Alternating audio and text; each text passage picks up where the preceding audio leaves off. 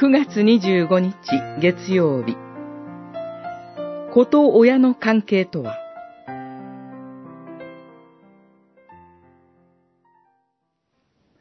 我が子よ父の悟しに聞き従え。母の教えをおろそかにするな。信玄一章八節。よく耳にすることですが、子供は自分の親を選ぶことはできません。では、親は子供を選べるのでしょうか？生まれて育つまではどんな子供になるのか、親でさえわかりません。選ぶことができないこの関係を、もし否定的に考え始めたら、そのような親子関係からは何も良いものが生まれません。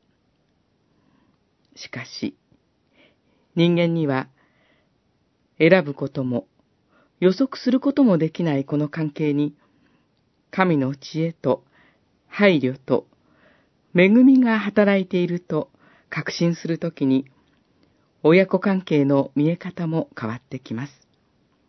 神は、我が家にしかない特別な関係の中に、親子ともども置いてくださっています。その関係を与えてくださった神への恐れこそ、親子関係を考える出発点です。実会の第5回は、子供に対して、父、母に聞き従うことを望んでいます。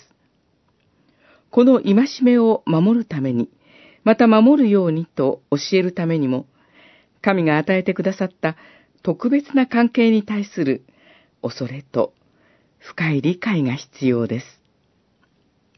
昨今、幼児虐待の痛ましいニュースを耳にします。